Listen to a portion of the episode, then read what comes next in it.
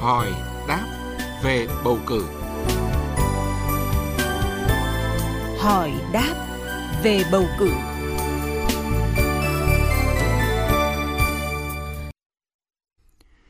Thưa quý vị và các bạn, vào ngày Chủ nhật 23 tháng 5 năm 2021, ngày bầu cử đại biểu Quốc hội khóa 15 và đại biểu Hội đồng Nhân dân các cấp nhiệm kỳ 2021-2026. Quý vị và các bạn không có mặt tại nơi cư trú vì phải đi công tác, đi du lịch, chữa bệnh, thì việc thực hiện quyền bầu cử sẽ như thế nào? Và với những sinh viên công nhân tại các khu công nghiệp sẽ đi bỏ phiếu bầu ở đâu? Đây là những nội dung được ông Nguyễn Quang Minh, trưởng ban dân chủ pháp luật, Ủy ban Trung ương Mặt trận Tổ quốc Việt Nam giải đáp trong chuyên mục hỏi đáp về bầu cử hôm nay. Bây giờ xin mời biên tập viên Lê Tuyết trao đổi cùng ông Nguyễn Quang Minh. Trước hết thì xin trân trọng cảm ơn ông Nguyễn Quang Minh, trưởng ban dân chủ pháp luật, Ủy ban Trung ương Mặt trận Tổ quốc Việt Nam đã nhận lời tham gia chuyên mục hỏi đáp về bầu cử trên kênh thời sự Đài Tiếng nói Việt Nam. Vâng, xin chào quý thính giả của Đài Tiếng nói Việt Nam. Thưa ông là cử tri cũng rất là muốn hỏi là cái việc mà cử tri đăng ký thường trú ở địa phương nhưng mà lại đi lao động hay là học tập ở những cái địa phương khác nên là thường xuyên không có mặt ở cái nơi mà mình thường trú. Vậy thì việc đảm bảo cái quyền bầu cử của họ ở trong những cái trường hợp này thì được thực hiện như thế nào thưa ông? Đối với những trường hợp mà cử tri đã đăng ký thường trú ở địa phương, nếu đã làm thủ tục khai báo tạm vắng trước khi đi lao động, học tập tại địa phương khác thì vẫn được coi là không thường trú tại địa phương. Ủy ban nhân dân cấp xã tại nơi công dân đăng ký thường trú không ghi tên công dân đó vào danh sách cử tri. Trong trường hợp này, công dân có quyền đăng ký để được ghi tên vào danh sách cử tri ở nơi mình đang tạm trú và thực hiện quyền bầu cử tại nơi tạm trú. Trường hợp cử tri trở về nơi thường trú trong khoảng thời gian từ sau khi danh sách cử tri đã được niêm yết đến trước thời điểm bỏ phiếu 24 giờ thì họ cần đến Ủy ban Nhân dân cấp xã nơi đăng ký thường trú để đề nghị được bổ sung tên vào danh sách cử tri và nhận thẻ cử tri. Trường hợp công dân đã đăng ký thường trú ở địa phương nhưng chưa làm thủ tục khai báo tạm vắng trước khi đi lao động, học tập tại địa phương khác thì dù trên thực tế họ đã vắng mặt dài ngày ở nơi thường trú nhưng Ủy ban Nhân dân cấp xã vẫn phải ghi tên công dân đó vào danh sách cử tri để họ thực hiện cái quyền bầu cử ở địa phương, trừ trường hợp bản thân cử tri hoặc người thân của cử tri đó đã thông báo cái nguyện vọng của cử tri về việc họ không tham gia bỏ phiếu ở nơi thường trú. Đồng thời, cần có biện pháp thông tin phù hợp để cử tri biết về việc danh sách cử tri và thực hiện quyền bầu cử của mình.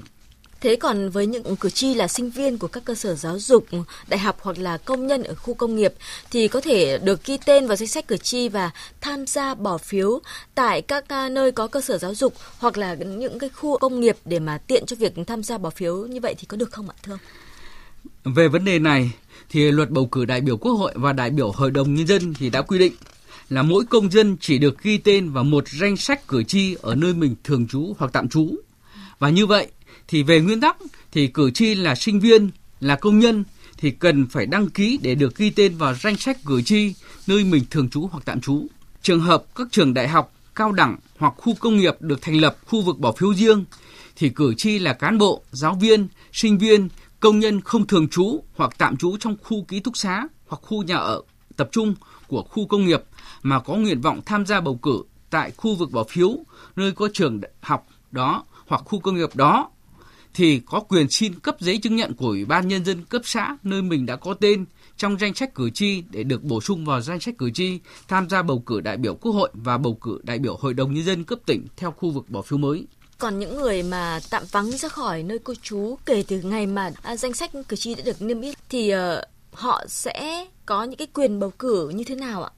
Từ khi mà niêm yết danh sách cử tri cho đến ngày bầu cử thì nếu cử tri nào vì đi nơi khác không thể tham gia bỏ phiếu ở nơi mình đã được ghi tên vào danh sách cử tri. Tôi ví dụ đó là những cái người mà họ đi công tác, đi học, đi du lịch, nghỉ dưỡng hoặc chữa bệnh hoặc đi thăm thân chẳng hạn thì có thể xin giấy chứng nhận của Ủy ban Nhân dân cấp xã nơi mình đã có tên trong danh sách cử tri để được bổ sung tên vào danh sách cử tri và tham gia bỏ phiếu bầu đại biểu Quốc hội, đại biểu Hội đồng Nhân dân cấp tỉnh ở nơi mình có thể tham gia bỏ phiếu. Trường hợp người đã được ghi tên vào danh sách cử tri ở một khu vực bỏ phiếu nhưng gần đến ngày bầu cử lại được chuyển đi cách ly y tế tập trung ở địa phương khác cho đến hết ngày bầu cử theo quyết định của cơ quan có thẩm quyền và không thể thực hiện cái thủ tục xin cấp giấy chứng nhận để đi bỏ phiếu ở nơi khác thì Ủy ban Nhân dân cấp xã nơi đã lập danh sách cử tri có trách nhiệm nắm thông tin, chủ động cấp giấy chứng nhận và gửi đến Ủy ban Nhân dân cấp xã nơi có cơ sở cách ly tập trung để đề nghị bổ sung người này vào danh sách cử tri và cấp thẻ cử tri mới nhằm giúp họ thực hiện quyền bầu cử theo quy định của pháp luật. Xin à, trân trọng cảm ơn ông về cuộc trao đổi.